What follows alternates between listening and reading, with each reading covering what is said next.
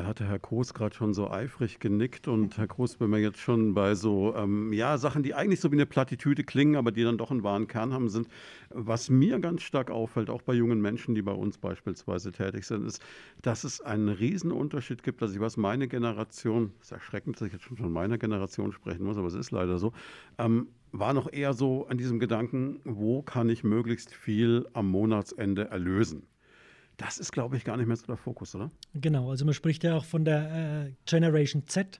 Da sind ja diese, diese anderen äh, Sachen wichtig, äh, Familie und Freizeit und so weiter, Arbeitszeitmodelle, ähm, aber auch die Arbeitsweise selber. Also ich will nicht auch nur durch die, die äh, Werkstatt kehren, sondern ich muss spüren, dass meine Arbeit, die ich da mache, einen Sinn hat.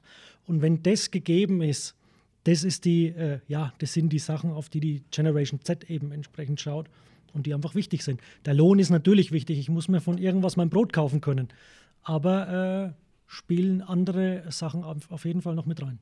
Sind die dann jetzt einfach schlauer, als ich es damals war? Ja, das glaube ich nicht. Die Zeit ändert sich einfach und das ist der, der ausschlaggebende Punkt. Damals war eben, waren eben der Lohn wichtig und jetzt kommen eben solche Sachen dazu. Jetzt haben Sie gerade gesagt, die Zeiten ändern sich und ich glaube, es ist bei den jungen Menschen schon angekommen. Inwieweit ist es denn, weil auch mit denen, wenn Sie Kontakt haben, denn bei den Arbeitgebern schon angekommen? Ich kann mir vorstellen, dass Großunternehmen sowas eher auffangen können, dass eine Firma wie SKF, INA etc., wer auch immer natürlich eine Vier-Tage-Woche möglich machen kann, Sabbaticals anbieten kann etc. etc. Ähm, der kleine Handwerksmeister in der Region schlägt doch da die Hände beim Kopf zusammen. Das ist richtig, genau. In der Großindustrie mit ganz vielen Beschäftigten oder in Betrieben mit vielen Beschäftigten fange ich eben so einen Auswahl, Ausfall leichter auf wie in einem Fünf-Mann-Betrieb. Und speziell ist das Beispiel, was ich angesprochen habe, im Bau. Ähm, der, ich habe ja zu tun, dass ich überhaupt einen Handwerker finde im Moment, wenn ich eine, eine Baustelle habe daheim. Jetzt kommt das Materialproblem noch dazu, dass das nicht geliefert wird. Ähm, wir sind da aber dran. Wir versuchen, die Arbeitgeber da zu beraten. Ähm, wir versuchen, auf die aktuelle Situation aufmerksam zu machen. Das ist unser Business. Äh, letztendlich muss es der Arbeitgeber aber selber entscheiden. Und wenn er sagt, ich äh, biete solche Sachen nicht an, dann können wir darauf hinweisen, aber ändern können wir es nicht. Wie viel können Sie da steuern oder mithelfen? Wir versuchen so viel wie möglich da reinzureden oder Tipps zu geben, aber wir werden keinen dahin verbiegen, dass er das jetzt macht, sondern das ist äh, dem Unternehmer seine eigene Entscheidung. Wir werden aber auf den aktuellen Arbeitsmarkt, auf die aktuellen Bedürfnisse äh, des Arbeitsmarktes eingehen und werden das dem, dem äh, Arbeitgeber entsprechend mitteilen. Das ist, das ist unsere Aufgabe. Wir wollen beraten, das ist unser wichtigstes Business. Ja. Merken Sie denn auch, dass sich auch auf Unternehmerseite was ändert? Also ich erlebe das jetzt gerade so im Bekannten- und Freundeskreis. Ich bin jetzt so knapp über 50. Das heißt, viele Leute, die mit mir so aufgewachsen sind und deren Eltern irgendwie einen kleinen Betrieb hatten, ein Unternehmen hatten, die sind gerade bei ihren Nachfolgeregelungen. Das heißt, da ist eine Generation am Gehen und eine andere folgt nach. Ändert sich damit auch eine Unternehmenskultur und geht das überhaupt immer so reibungslos? Wir hoffen, dass sich da was ändert. Äh, nichtsdestotrotz bekomme ich auch gewisse Sachen in die Wiege gelegt. Das ist einfach so. Ich kriege es ja vorgelebt. Ähm, aber wie, wie vorhin schon gesagt, die neue oder die junge Generation erlebt das Ganze ja auch anders. Deswegen ist es durchaus möglich, dass da ja, Veränderungen auch im Betrieb, im Betriebswesen stattfinden, die sich anpassen an die aktuelle Zeit. Es gibt aber auch Familienbetriebe, wo die Kinder dann sagen, das ist nicht meines, ich möchte was ganz anderes machen. Und da fühle ich mich besser und wohler. Und deswegen muss der äh, Betriebsinhaber eben auf anderweitigen Wege dann schauen, wie wird mein Betrieb weitergeführt. Das ist nochmal ein ganz eigenes Thema für sich, weil ich glaube, das ist wirklich eine spannende Geschichte und das kann für viele wirklich sowohl interfamiliär als auch insgesamt echt kompliziert werden. Ja, das stimmt. Da gibt es vielleicht einige Konflikte. Wenn, wenn der Sohnemann dann lieber sich künstlerisch getätigt sieht, als vielleicht den, das Unternehmen des, oh, das, huiuiui. Na gut, aber ähm, wenn jetzt jemand überhaupt das Gefühl hat, er weiß nicht mehr, ob er so richtig glücklich ist in seinem Job, dann sind Sie ja genau der Ansprechpartner. Gibt es denn so, so eine Art innere Checkliste, die man mal durchgehen sollte, um zu wissen, ob man noch da richtig ist, wo man gerade ist? Ja, also man soll sich immer fragen, macht mir das Spaß? Wenn ich jeden Tag gerne auf die Arbeit gehe, dann bin ich grundsätzlich mal richtig. Wenn ich merke, irgendwas quetscht und irgendwas drückt und ich gehe vielleicht mit Widerwillen hin, dann ist es eben was, wo ich sage, Mensch, ähm, ist es noch das Richtige? Jetzt hat man vorhin mal über Online-Tools gesprochen und über die Berufsberatung im Erwerbsleben. Mhm. Genau das ist das Ganze eben. Ich bin in Beschäftigung, ich wende mich mal und das komplett freiwillig, also ohne Druck, ohne Zwang. Ich wende mich mal an die Kollegen der Berufsberatung für Erwachsene, nennen wir es jetzt einfach mal so, und lass mich da einfach mal beraten. Was hätte ich denn mit meinen Möglichkeiten, mit meinen Skills noch, äh, ja, wo, wo, kann ich da anders ansetzen? Was passt vielleicht zu meinem Job und was passt vielleicht nicht zu meinem Job? Und wir hatten auch vorhin das Thema ähm, Online-Medien, die wir anbieten. Wir haben da ein ganz neues Tool, das nennt sich New Plan. Kann ich 24-7 ähm, machen. Dauert ein bisschen, bis ich das durchgemacht habe. Also mit eineinhalb Stunden muss ich da schon rechnen. Nichtsdestotrotz kommt zum Schluss dann eben raus, ich gebe auch ganz zum Schluss erst meinen Beruf ein und ich habe dann gewisse Skills, die zu mir passen, die das System errechnet. Und dann gibt es, wie vielleicht bei Amazon, Kunden mit ähnlichen ja, oder die Ähnliches gekauft haben, haben auch noch das gekauft. Und genauso ist es bei uns auch. Kunden, die einen ähnlichen Weg haben oder ähnliche Skills haben wie Sie, haben sich da und dafür entschieden. Und damit kann ich ja dann schon eine äh, ne, ne grobe Richtung für mich erahnen lassen. Das drucke ich mir aus, nehme es zu unserem Beratungsgespräch mit und dann kann man da eben entsprechend aufsetzen. Oder? Klingt total interessant, klingt vor allem nach so einer Plattform, die mit jedem Tag besser wird, weil je mehr Leute das machen, desto mehr lernt dann auch diese KI wieder, oder? Ganz genau so ist es. Je mehr teilnehmen, desto mehr äh, Erfahrungen werden dadurch gesammelt. Natürlich auch alles anonym. Das ist super spannend. Also das ist, glaube ich, sowas, was man wirklich mal machen kann, statt Netflix und Chill, dass man sich mal abends hinsetzt und sagt, das gucke ich mir jetzt mal an und vielleicht kommt da was ganz Verblüffendes raus. Also ich habe es selber gemacht, äh, ohne das Wissen meiner Frau. Passen Sie auf, Ihr Chef steht nebenan. Äh, ja, ich habe es wirklich selber gemacht und habe es dann meiner Frau gezeigt und gesagt, findest du mich wieder in diesem Ergebnis? Und es war wirklich so, jawohl, ich erkenne dich. Was kam raus? Was sollten Sie eigentlich machen? Ich bin gut da, wo ich bin, aber das Tool sagt mir auch genau, diese Skills die du mitbringst, die sind in deinem Job gut, sagt aber auch gleich, in gewissen Situationen hast du Handlungsfelder. Und wenn du da dann arbeitest, dann tust du dir vielleicht leichter oder es macht dir das Leben einfach ein bisschen leichter in deinem Job. Jetzt weiß ich nicht, wie viel Sie von sich selbst preisgeben wollen in diesem Interview, aber es wäre total spannend, mal so dieses Ding mal so gedanklich ganz grob angerissen durchzuspielen. Wie, wie funktioniert das? Sie gehen da drauf, es ist eine Internetseite und das ist dann wie so ein Fragebogen. Genau, also es sind ähm, sechs Module, die es praktisch da gibt in diesem, in diesem Bereich. Das ganze Ding nennt sich New Plan.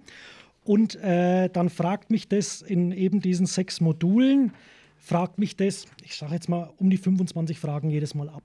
Ein bisschen wie was wir jetzt alle mit dem Wahlomaten gemacht haben vor der Bundestagswahl? Ja, da waren es aber, glaube ich, nur 29 Fragen oder so. 38, glaube ich. Sogar. Oder so, genau.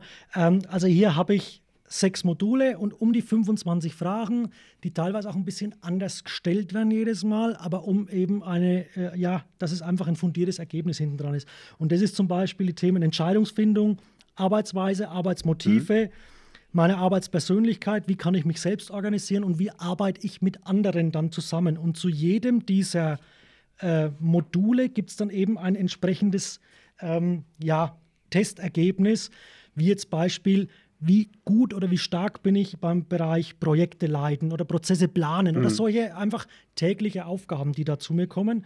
Und dann sagt er eben in einer Skala von 1 bis 5, 5 ist äh, sehr gut und 1 ist äh, weniger gut, wobei das nicht heißt, ich bin schlecht da drin, sondern es soll dann einfach ein. Es ist einfach nicht meine Präferenz. Genau, Moment, ja. genau. Und so hat es ja jeder. Der eine ist da stark und der andere ist nicht so stark. Und das bedeutet, am Ende weiß ich dann, ob ich beispielsweise vielleicht lieber so der Einzelkämpfer bin, der vielleicht Leuchtturmwärter in der Bretagne wird und der nächste wird dann eher Fußballspieler in der Nationalmannschaft, weil er gern mit Leuten zusammenkickt. So ist es, genau. Und dann kommt eben auch, wenn ich dann zum Schluss meinen Beruf eingebe und äh, es wäre so, dass ich eher der Einzelkämpfer bin und wäre jetzt der, äh, der Fußballspieler in der Mannschaft und nicht unbedingt der Torhüter, der hier den, mhm. die Alleinstellung hat praktisch, ich muss mit den anderen zusammenspielen. Und dann würde das mir eben als Handlungsfeld aufgezeigt. Tu vielleicht da was. Der gibt mir dann auch Vorschläge, wo ich da was tun kann, also wo ich jetzt Qualifizierungen äh, beispielsweise absolvieren kann, äh, um da eben stärker zu werden in, in dem Bereich. Ist es jetzt mehr eine Analyse meiner Persönlichkeit oder schon auch so ein bisschen ein Hinweis darauf, in welchen Berufsfeldern ich mich wiederfinde? Es ist erst einmal eine, eine Analyse meiner Skills. Ja, also okay. wo bin ich stark, und wo habe ich Defizite entsprechend. Mhm. Und äh, dann im nächsten Schritt über diesen Inspirieren-Button heißt es dann. Das ist dann eben das, was haben andere gemacht und was könnt, was könnte man denn da machen? Mhm. Und dann sagt, er, sagt das System auch, ich sage jetzt mal, in meinem Berufsfeld oder in ähnlichen Berufsfelden oder komplett was anderes. Also da gibt mir wirklich Vorschläge in alle möglichen Richtungen, die ich dann für mich sondieren kann.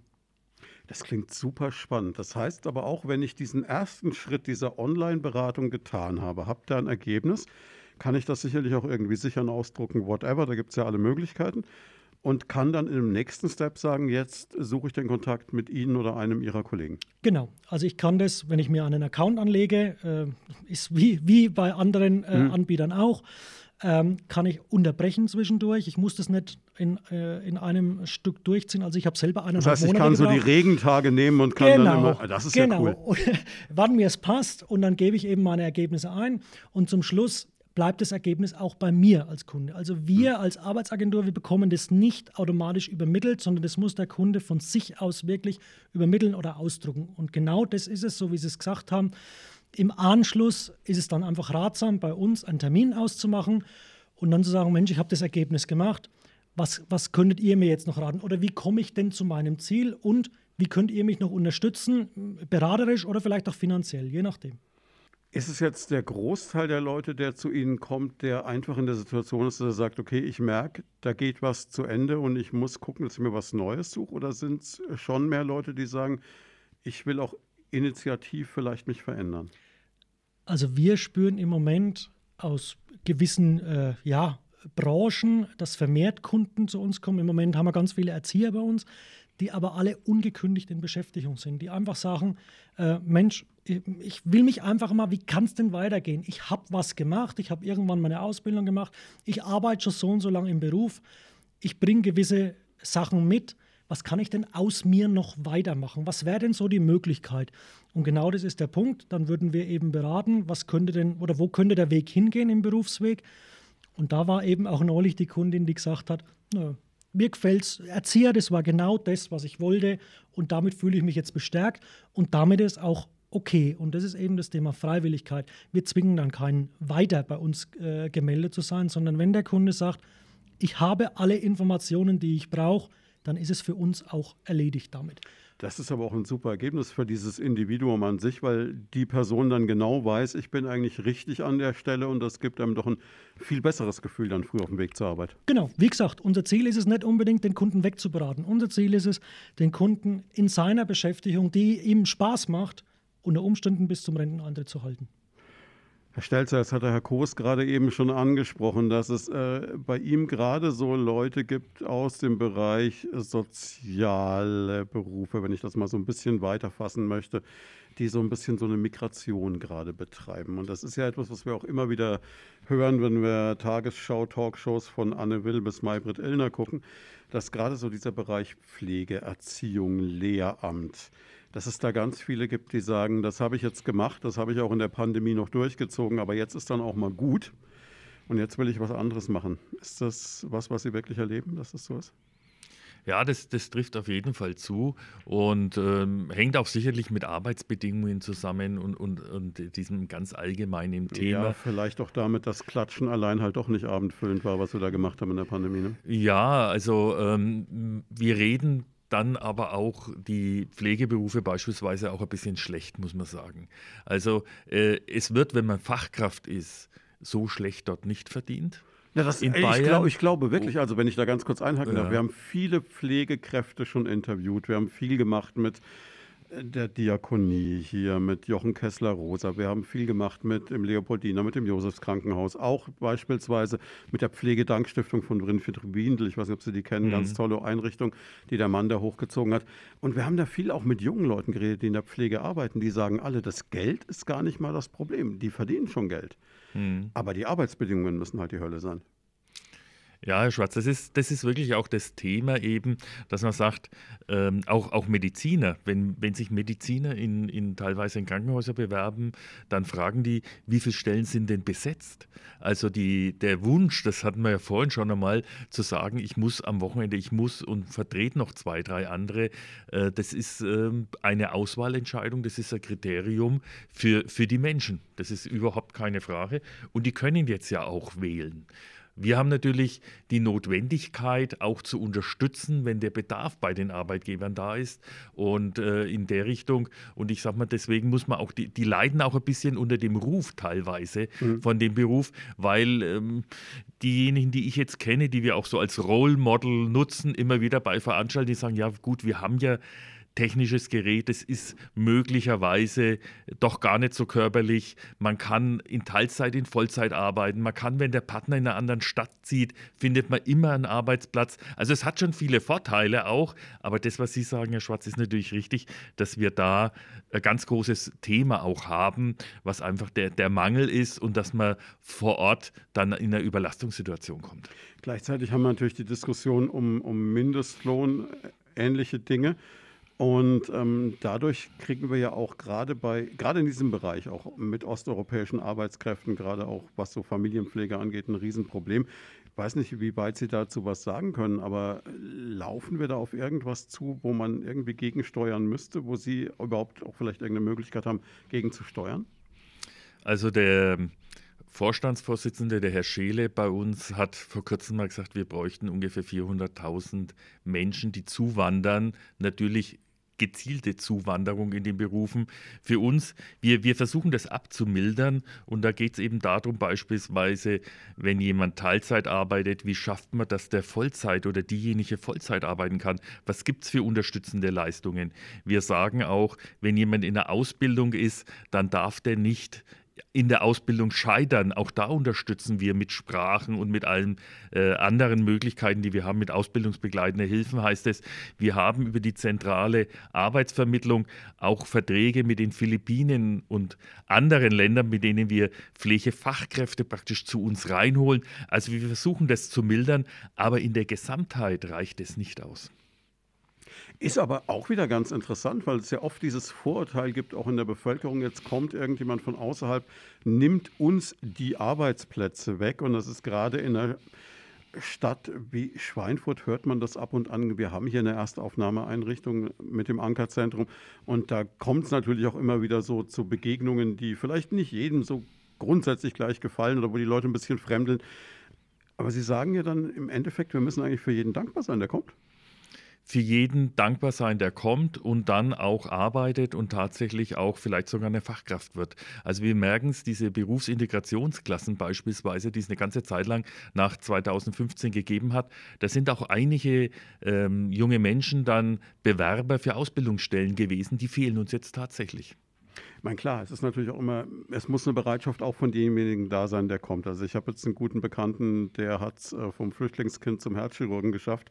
Das ist sicherlich ein Einzelbeispiel. Aber es gibt, glaube ich, ganz, ganz viele, die auch wollen. Die Frage ist, ähm, haben wir die Möglichkeit, die entsprechend zu fördern? Ja, wir haben die Möglichkeiten, die zu fördern. Es ist natürlich auch da eine ganz große Bandbreite. Also wir haben welche, die äh, Analphabeten sind, auch in der Heimatsprache Analphabeten. Das ist natürlich ein ganz, ganz langer Weg. Und wir haben aber auch welche, die deutlich näher dran sind, die das mit zwei, drei Jahren schaffen, eine Sprachebene zu äh, haben und dann in Helferbereich einmünden.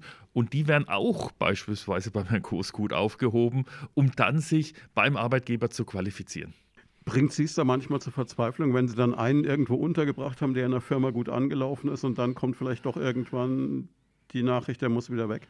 Also die Nachricht, er muss wieder weg. Ich, ich mache es mal andersrum. Es ist auf jeden Fall eine, eine, hohe Motivation für viele Landsmannschaften zu wissen, wenn ich eine Ausbildung mache, kann ich bleiben. Also diese 3 plus 2 Regelung war auf jeden Fall eine ganz, ganz positive Entwicklung, weil man dann eben auch tatsächlich ein Ziel für die Menschen hat, hier sich anzustrengen. Absolut nachvollziehbar. Und gleichzeitig auch dieses, dieses Verbot, arbeiten zu dürfen, während man noch in diesem Anerkennungsverfahren ist, sicherlich auch schwierig. Ne? Schürt auch Konflikte. Ja, das ist, ist, ist auch schwierig, weil wir natürlich dann auch diese Menschen falsch sozialisieren. Die dann in einem System sind, die verstehen ja unser System überhaupt nicht. Also wenn Sie, ich mache nur ein ganz einfaches Beispiel, wenn Sie ähm, Kinder zum Betreuen weggeben. Wir haben dann, ich habe das eben gemerkt, also bei, bei Veranstaltungen mit äh, geflüchteten Menschen, da muss dann erstmal erklärt werden, was ist, eine, was ist ein Kindergarten, was ist ein Hort, was ist eine Krippe. Wir haben ein so kompliziertes System, dass jemand, der von außen kommt, lange Zeit braucht, sich da erst einmal zurechtzufinden. Ja, natürlich, um Gottes Willen. Wenn wir im umgekehrten Fall in ein Land wie Afghanistan gingen, dann würden wir uns wahrscheinlich auch umgucken, wie es da ist. Ne? Und die Frage ist, wie schnell wir alle Pashto lernen würden. Aber das ist eine ganz andere Geschichte.